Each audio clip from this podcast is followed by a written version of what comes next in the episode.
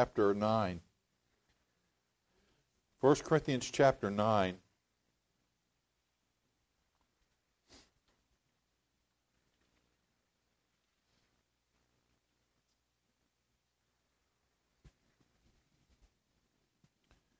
First Corinthians chapter 9.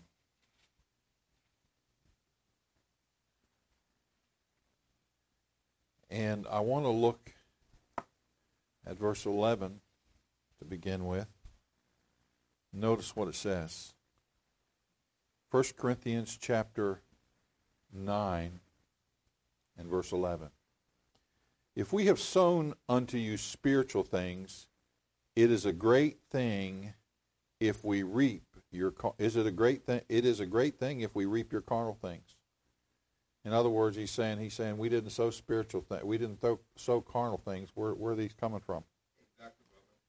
What we didn't preach this. Why is this happening? Okay. If others be partakers of this power over you, are not we rather? Nevertheless, we have not used this power, but suffer all things, lest we should hinder the gospel of Christ. Now, what power is he's talking about is the authority that God gives him to preach the gospel. If you remember back in the book of Luke, I'm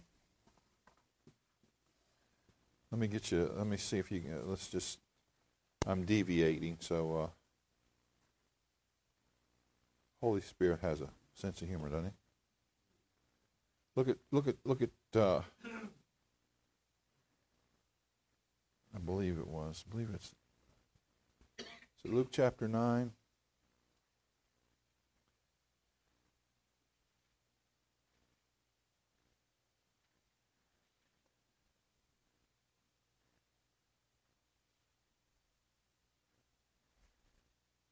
I'm trying to think of the verse. He's sending out the 70. Luke chapter 9. I'm pretty sure it's Luke. Chapter 10? Chapter 10.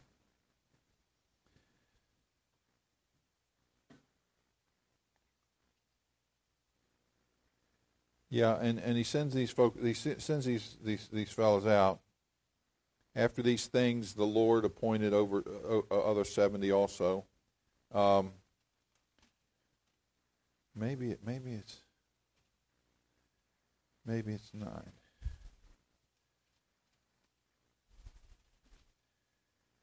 What I was looking for is it's the verse that says they were sent out to preach the kingdom. It just popped into my mind, Mona. Is it?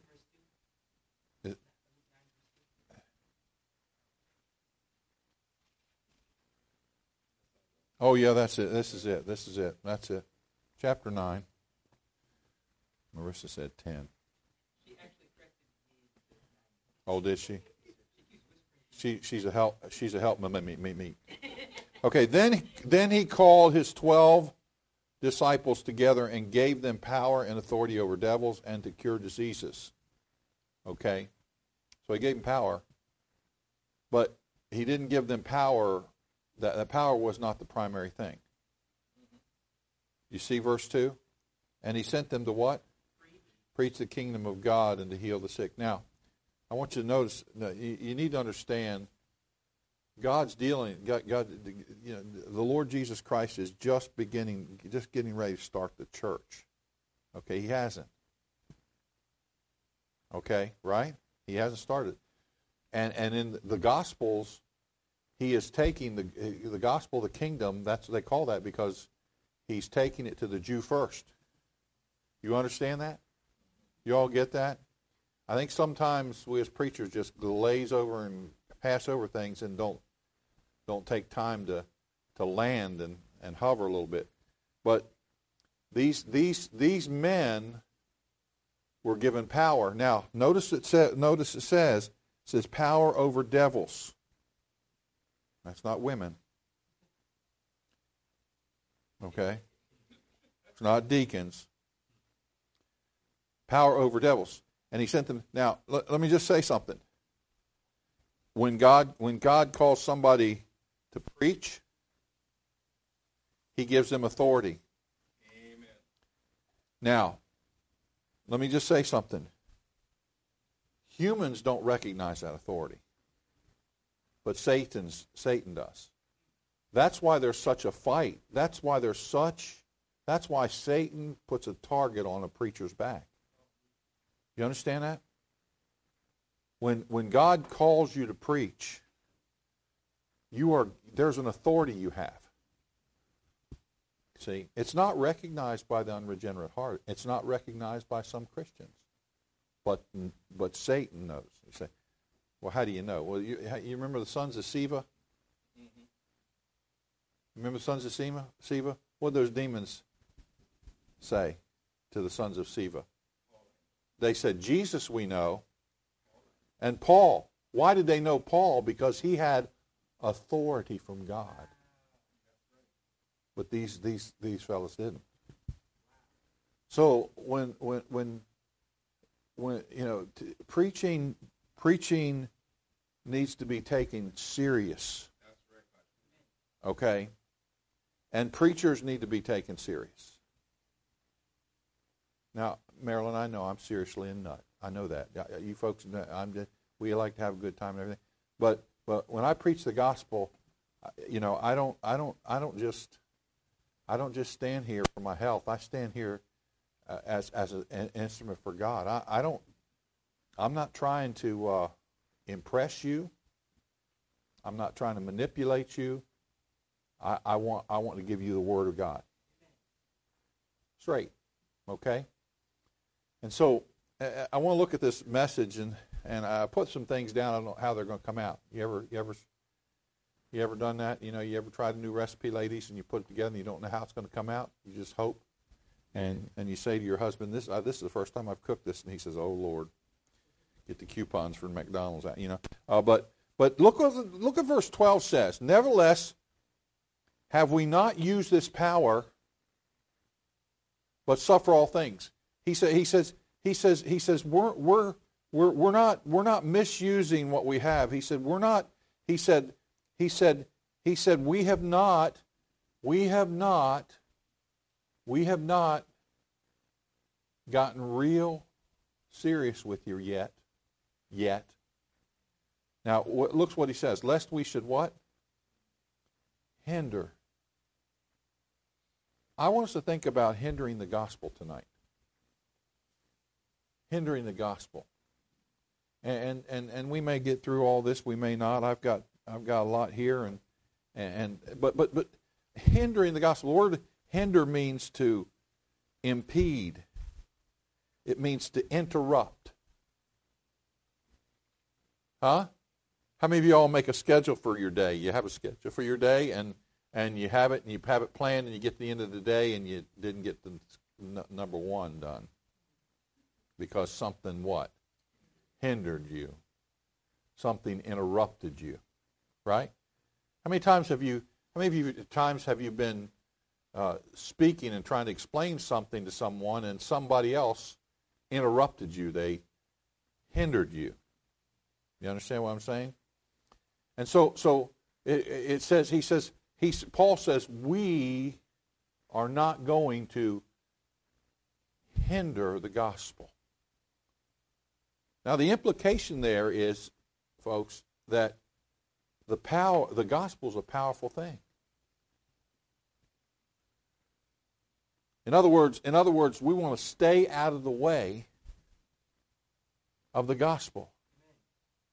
I asked a preacher one day, I said, "How are you doing?" He said, "I'm just trying to stay out of God's way." Amen. Just stay out of God's way. Get out of the way of the gospel. That we should hinder the gospel. Evidently, Paul was saying the gospel message was flowing. People were being saved. And we're not going to do something, or we're not going to handle something. And folks, we would be right in handling it because some of you are acting a fool, but we're going to on standby. You'll get your whooping later when Daddy gets home. But we're gonna put that on standby because the lost people and the new Christians don't understand what's going on. You see, if we had a bunch of new Christians in here one night and we exercised church discipline, they wouldn't know what was happening. They'd say, "Well, what's that? I didn't know these people are that mean." See? And so he said, "What hinders the God?" I want you to think about it. And listen, I'm going to tell you something right here. And I didn't write this down. Here's another thing that came up, and this thing's really bothered me. But I hear people all the time say, "I led somebody to Christ. I led them to Christ on the phone." Or so-and-so got saved. I mean, so just last night we went to talk to somebody that somebody had talked to, and somebody said they led them to Christ. And we went, and no clue. You know, it's important. It's important that we understand the gospel, or let somebody else do it.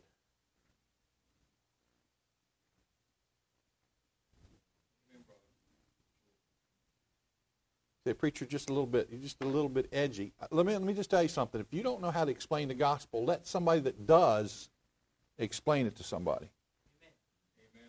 Amen. It's a serious thing. Explain the gospel to someone is a serious thing. I'll tell you how serious it is. Pretend it's one of your relatives. One of your relatives you're sharing the gospel with. Huh? You want to make sure they know.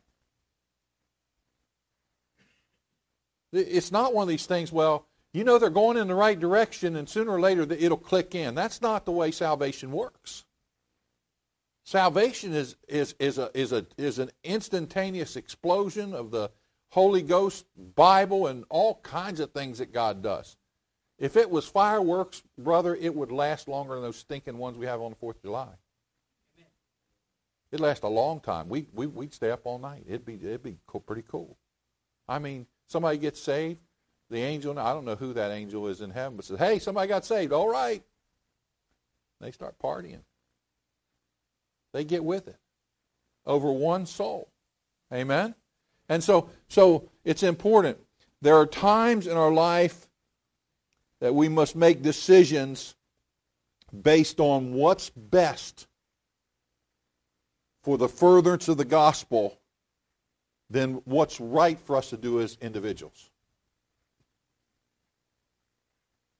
Now you can take that and apply that just like Epsom salts or whatever you use on a regular basis, but you can spread that with the knife any way you want.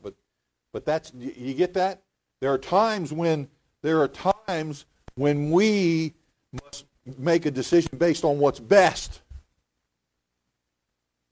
And sometimes that's not what we want. Paul's greatest desire,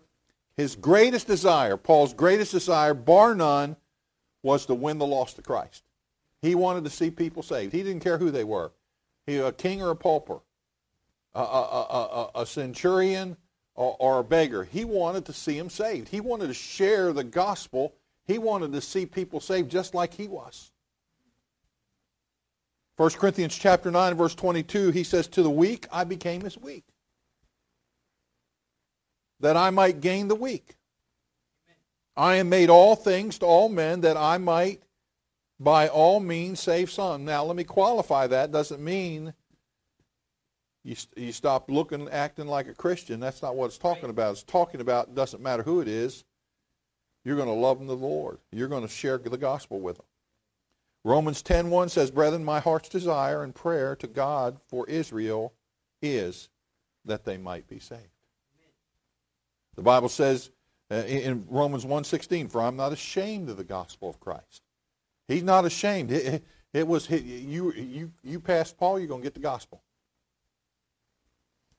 In order to do that, the gospel must be preached. It must be preached. And folks, everybody sitting here is a gospel preacher. You're not a pastor, but you're a preacher. You're going to herald the gospel. And he said unto them, Go ye into all the world and preach the gospel to every creature. Mark 16:15. 1 Corinthians 15:1-4. Moreover, brethren, I declare unto you the gospel which I preached unto you, which also ye have received, wherein ye stand. We know what the gospel is, by which also ye are saved. Do you get that? You ought to underline that in your Bible. By which also, if ye keep in memory that which I preached unto you. Paul said, look, I gave it to you. That's a pretty tall order. You ever told somebody, yeah, this is right. I know that's right. I know that's right. And then you figured out later you're wrong. I mean, you know, but that you know. Paul said, I gave it to you. He said, I gave you the gospel. Let me tell you something. If we're right about anything in the world, it ought to be the gospel. Unless ye have believed in vain, for I delivered unto you first of all that which I also received. He said, I got this. I got it. He said, how that Christ what? Died for our sins according to who? The newspaper? No, the Scriptures. And that he was buried, and that he rose again the third day according to the Scriptures. That's the gospel. The death, burial, and resurrection of Christ. 2 Corinthians 4:1-4. Therefore, seeing we have this ministry, as we have received mercy, we faint not, but we have renounced the hidden things of dishonesty, not walking in craftiness, nor handling the word of God deceitfully, but by the manifestation of the truth, contending or commending ourselves to every man's conscience in the sight of God. But if our gospel be hid, it is hid to them that are lost, in whom the God of this world hath blinded the minds of them that believe not, lest the light of the glorious gospel. The light of the glorious gospel. So how am I going to get them to see? The light of the glorious gospel. I had somebody last night, they had their high beams on behind me. I wanted to witness to them. After I said some things, but I wanted to witness to them. I mean, the older you get, that light hurts your eye a little bit more. You know what I'm saying? I mean, you want to have a little BB gun that you can help them with that, you know. But I don't know what it is. I've been going down the road. My wife says, "You got your high beams on." Oh, okay. I turn them down. The light of the glorious gospel. Say, well, you know, preacher, I've got this. I got this new way. I'm going to share with them. I'm going to share this with them. I'm going to share this with them, and they're going to get it. I've got a great illustration. No, the gospel's the light. Let me just tell you something. We need to get through our thick skulls that God doesn't need us. The gospel doesn't need us. The gospel's fine. Amen. It's healthy. There's no deficit. It's not moved to the far left. It's still right. It's still pure. It hasn't changed. And that same gospel activates the Holy Spirit, and Jesus Christ saves the soul for eternity. That's powerful. It's a light. Listen, every believer, and I want to consider 5 facts about the gospel. The gospel is the only way a person is saved. Amen. That's the only way. It's the power of God in the salvation. Let me give you this. Every believer is entrusted with the sacred truth of the gospel. You say, well, preacher, I'm not a witness. I'm not one of those soul-winning people. I'm not one of them people. Yes, you are. Yes, you are. Well, preacher, you know, I do this around church, but I don't do this. Don't tell me, tell God. Don't tell me, tell God. It's important we understand that. We understand that we're entrusted with it. Again, each of us has a dispensation of time to share the gospel. You say, preacher, where does it say that? 1 Corinthians 9:17. For if I do this thing willingly, I have a reward. But if against my will, a dispensation of the gospel is committed unto me. He said, what does it say? You have a time. You have a life to share the gospel. You have a space. You're on that tombstone. You go out there and look at those tombstones. It says the date on here, and it says the date over here, and it has a little dash in the middle. And we're in the dash. That's what it is. We're in between. We're in between. And we have a responsibility to share the gospel. Again, we will give account to God for what we did with the gospel. I knew the gospel. I could quote it. For though I preach the gospel, I have nothing to glory of. For necessity is laid upon me. Now listen to this. Yea, woe is unto me if I preach not the gospel. 1 Corinthians chapter 9, verse 16. Paul says, listen, I've got to preach the gospel. I've got to preach the gospel. And then again, if we're not careful, we can actually hinder the gospel. And that's what I want. That's what I want to talk to you a little bit for the next few moments. Or preach to you. I'm not going to talk. I'm going to preach. Hinder the gospel. Interrupt the gospel. He says in verse in our text, 1 Corinthians 9, verse 12, if others be partakers of this power over you, are not we rather? He said, folks, listen. Here's my heart. He says, I don't want to do anything to hinder the gospel. I don't want to do anything to hinder the gospel. Now, how do we hinder it? How do we hinder it? Now, these things are going to be deep theological truths, so you might want to get your thinking caps on. You ready? Number one, we do not tell it. That's deep in it. We hinder the gospel because we don't even share it.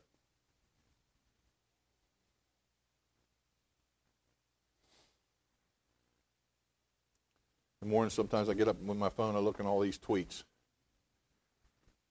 They're yakking about Biden, and they're yakking about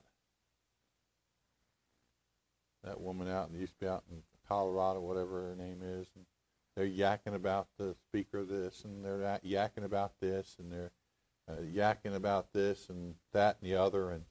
And I tweeted this morning, and I put in there, this is a great day to give somebody a gospel tract. Like everybody woke up, everybody said that. Everybody kept saying, liking that. They like it. They put it. They click on the heart. They like it. They like it. They like it. Well, let's just do it. Every day is a good day to share the gospel. Amen. Isn't that what you shared with that friend, that guy, the gospel tract? Right? And we hinder it because we don't tell it, live it. Okay. Now here's where it gets rubber meets the road. 2 Corinthians chapter 4:3. But if our gospel be hid, it is hid from them that are lost. And then in 1 Corinthians, it says this, verse 2 and 4, and my speech and my preaching was not with enticing words of man's wisdom, but in demonstration of the Spirit and of power. What he was saying was, he was saying, look, I'm not trying to sell you a car. I'm not trying to sell you something. I'm not trying to get in your wallet. The little fella played the mandolin over here for the Rochesters. He was a mess. He's a mess. He looked like a mess, didn't he? He was a mess. He had a good time. I hope he's watching. And he said, preacher, what do you think about ethics? I said, oh boy, here we go. And he shared a story about something that this preacher did. And I said, that's not ethics. That's what I think. I said, okay. I said, but don't go back and go telling people that I said this or I said that. You just confirmed it. I mean, that's as plain as the nose on your face. I mean, come on. But you know, folks, it's amazing to me. It's amazing to me how we can act a fool as Christians and expect God to use us. Exactly. Well, preacher, I'm going out of visitation. Those people don't know who I am. God does.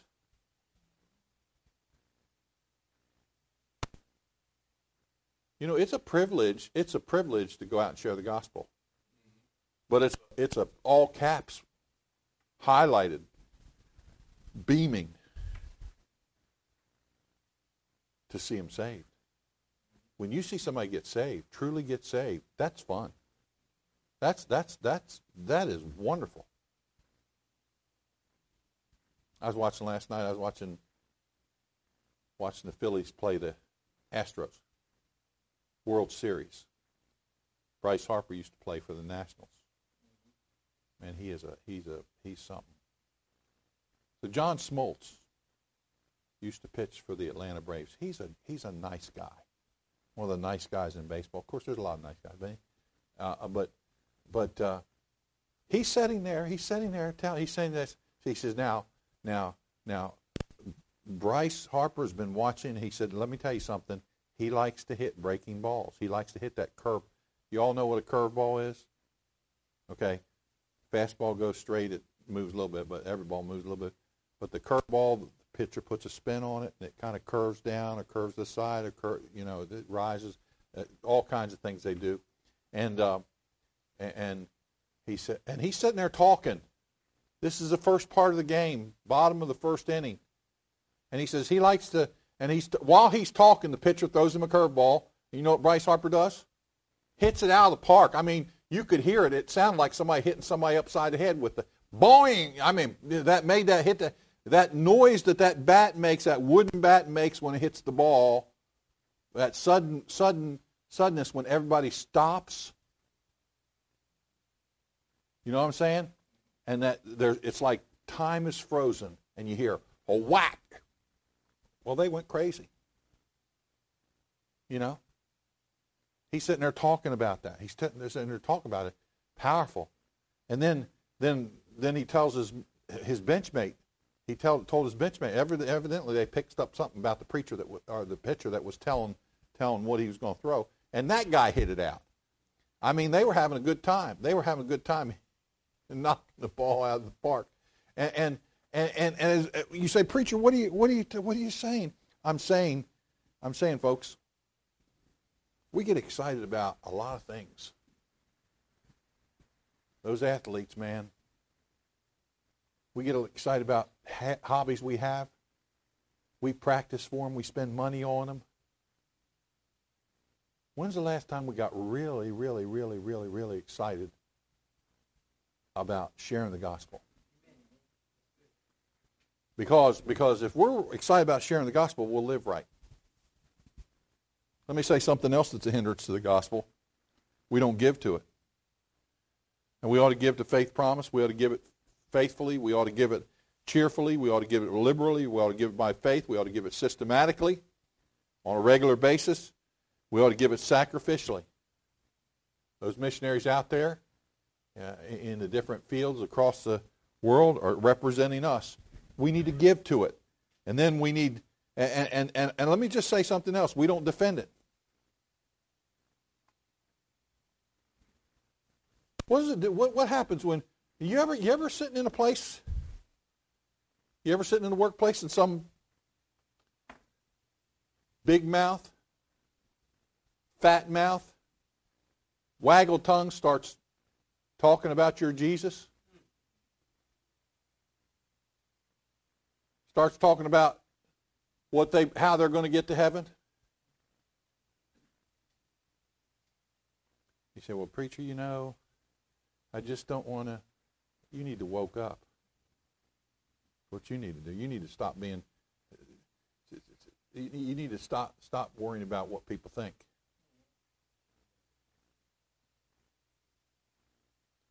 Defend the gospel. Defend the gospel. Listen, Jude 1, 3 and 4 says, Beloved, when I gave all diligence to write unto you about the common salvation, he said, I was going to write to you and I was going to teach you some things about salvation. Soteriology, number one. Soteriology, number two. He said, no.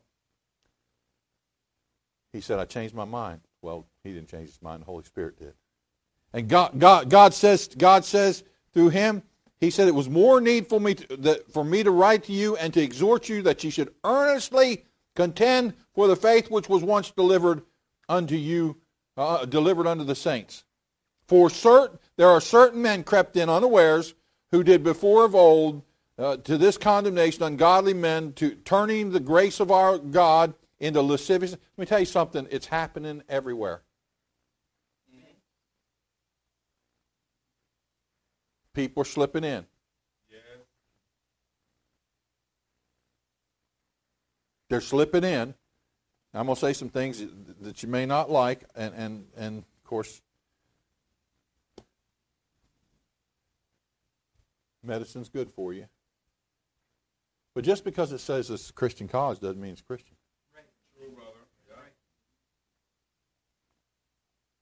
You say, preacher, what is your proof of a Christian college? I'll tell you what my proof is that it's a Christian college. When they're faithful members of their local church and they go away and they come back with their degree, they're faithful members of their church.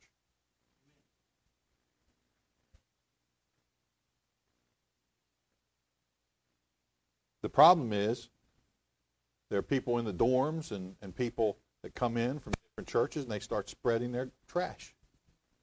Reformed theology and replacement theology. I mean, I could go right down the emerging church, all these things. Crazy. Says, you know, preacher, you know, we just need a church that fits our age. Well, let me just tell you something. Your age is going to be our age one day. You are aging.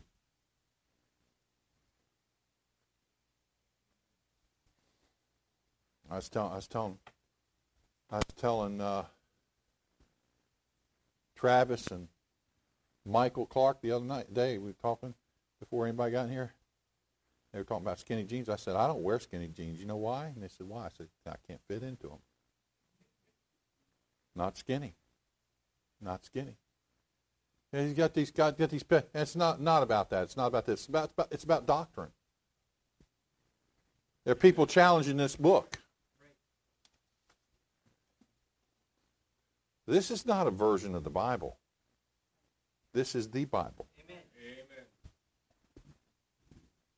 And I don't sit here and harp on it. Let me tell you something. Strange things are happening.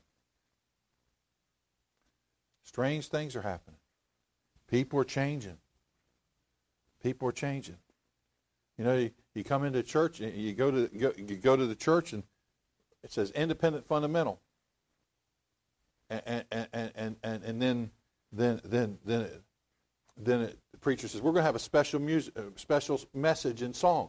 Right. Yep. And this woman waddles up to the platform, and she's in some jeans, looked like she forgot to say when they poured her in. And she stands back there, and she's got that mic, and the music starts playing, and she starts going. Right. Yep. And she said, she gets that mic, she goes, start breathing, real heavy breathing. When did we start doing heavy breathing when we sing? That's right. Amen, brother. The only heavy breathing you should do when you sing is because you're nervous, right? Or you don't know how to breathe. I mean, really. I mean, these Master Club kids come out there and they get out there and they start bebopping, doing their dances. They. You know, stuff that I pull muscle. I'm a cheerleader. They're not they don't cheerlead anymore. That's not what that is. And so and it, you know, they bring it in the church.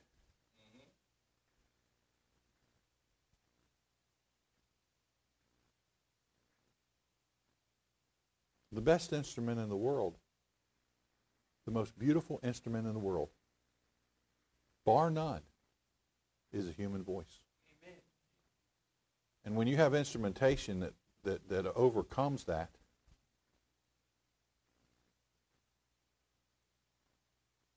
I mean, these folks up here, the Rochesters, this little that was pretty good. This little girl, she had a bass fiddle bigger than her. I was waiting for her to fall over. But if you watched them, they sang. Amen. Yes, brother, they sang. Now it was that it had that bluegrass tilt to it, no doubt. Amen. But what's that? Green grass. And but they sang. You say, what are you saying, preacher? I'm saying all that to say, when those are just symptoms of an infection. Right, Jennifer, that infection, you got to. It's not the symptoms you need to take care of. That you can do that over the counter. It's the infection you got to get to, right? You got to get something to take care of that infection, right, Marilyn? Antibiotic, right? And what's happening is there's an infection in our churches, in our so-called Bible colleges. We're not contending for the faith. You're yelling at me. Yes, I am. You're raising your voice. Absolutely. So you're accusing me. Yes, I am. You're a heretic. Say, preacher, do you know that heretic's a heavy word? I don't know if I'd throw that at false prophet. Amen. False prophets. Wrong. There's a guy on Twitter wrote something. He said something about this. I said, wrong, capital R, or WRONG, exclamation point. Moron.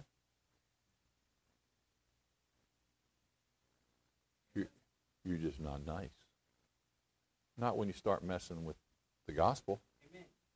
Earnestly contend. Earnestly contend. They said Muhammad Ali. Now I never liked Muhammad Ali. I never did. But let me just tell you something. Greatest boxer of all time. Greatest boxer of all time. You know, I like Sugar Ray Leonard. Every time he beats, when he beat that guy from down there in Duran, I was just going crazy. I mean, I was pulling for him. I said, Sugar Ray, don't step into one of his punches, man, because, what would you have thought if Muhammad Ali would have come out when he was fighting? What's his name from Philly? What's Joe Frazier? And what if he came out and started going?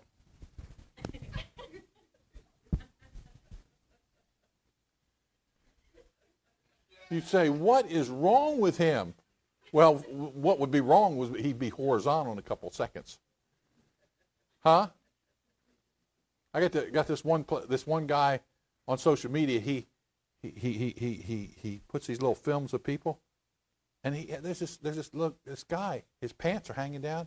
There's this old guy with a grocery, and this guy starts coming up, and he's going to fight this old guy. So the guy looks at him.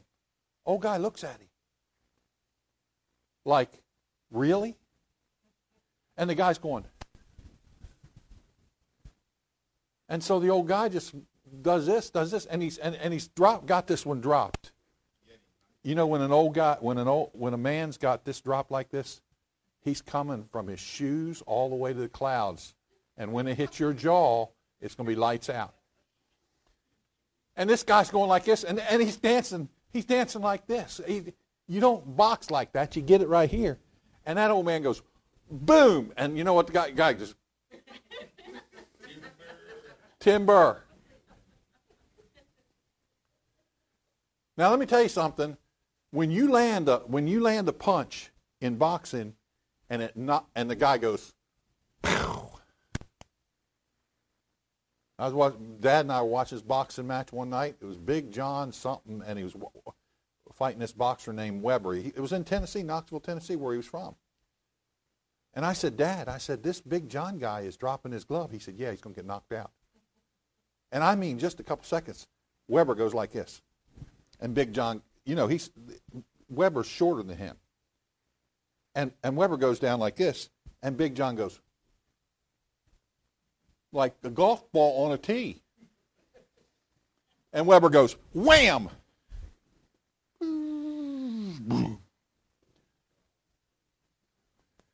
Done. We as Christians, we need to land our punches. We need to be ready to contend. Don't you dare go this holiday season. Don't you dare go Thanksgiving and let those fat-mouthed family members of yours start downing God and the gospel. You stand up. Amen. He said, well, it'll be a short-lived dinner. Well, there's Cracker Barrels open. There's a lot of places open on Thanksgiving. You don't have to be in that trash. You say, well, preacher, let me tell you something. Your relatives need to get saved. We have people all around our country and all around all churches around the PG area. I'm telling you, these guys are dipping their sails. They're saying, you know, the Bible says we ought to be.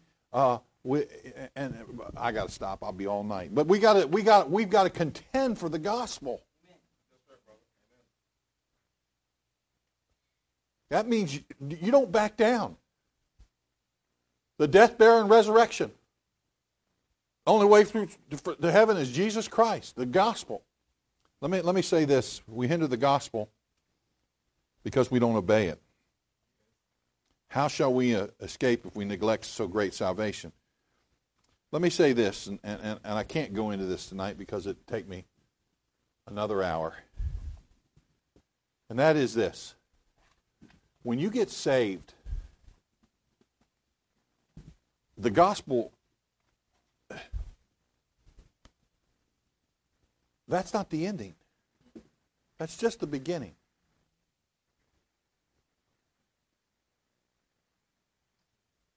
Huh? You think about it like this. You're on the gospel train.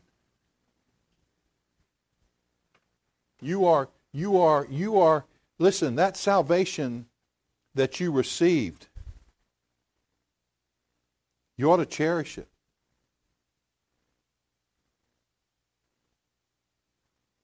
Every day I wake up in the morning, I say, okay, I'm alive. I made it. The next thing I think about is the day I was saved. And the next thing I say, I'm still saved. And then God says, well, get out of bed and let's live like it. I heard some fella say to his kids, what's your name? They said their first name. No, your last name. They said, live like it. And there is a great lesson in your family name being honored. You ought to be, you know, wherever you came from, your background. But let me just say, your salvation should be the shiniest trinket on your shelf.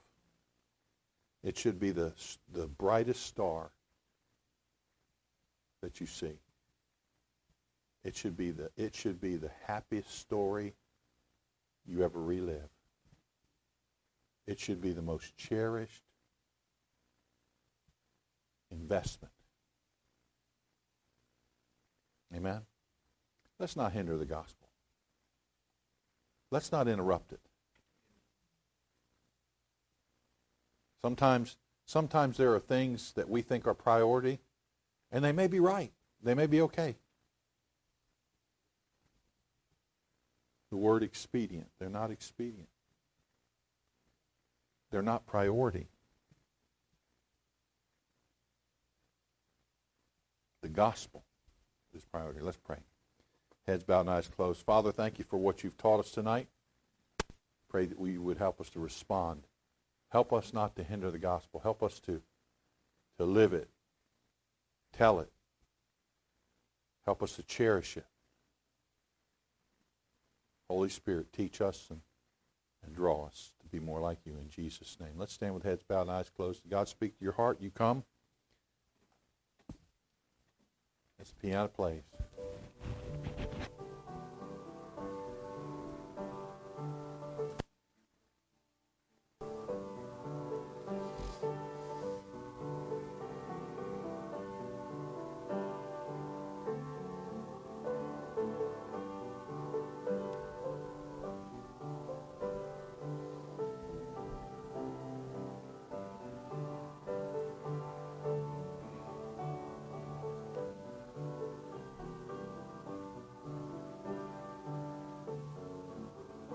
Thank you. Be seated. And if you I need an usher.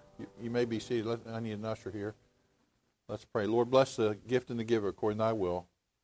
In Jesus' name, amen. And give as the Lord directs. Sunday evening, 4:30, Sunday afternoon, be here. Mona, you all got a pig on a spit? Okay. Amen. Time change. Extra. I'm staying up late and watch the late. I'm going to watch Creature Feature. Y'all remember that? Amen. Let's stand. Good to see everybody. Sam, close for us.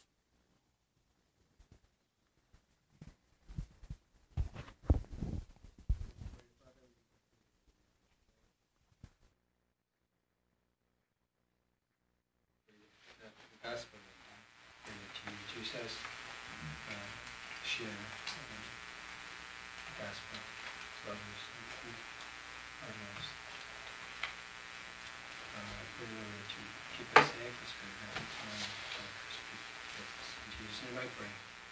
Amen. Amen. Good to see you.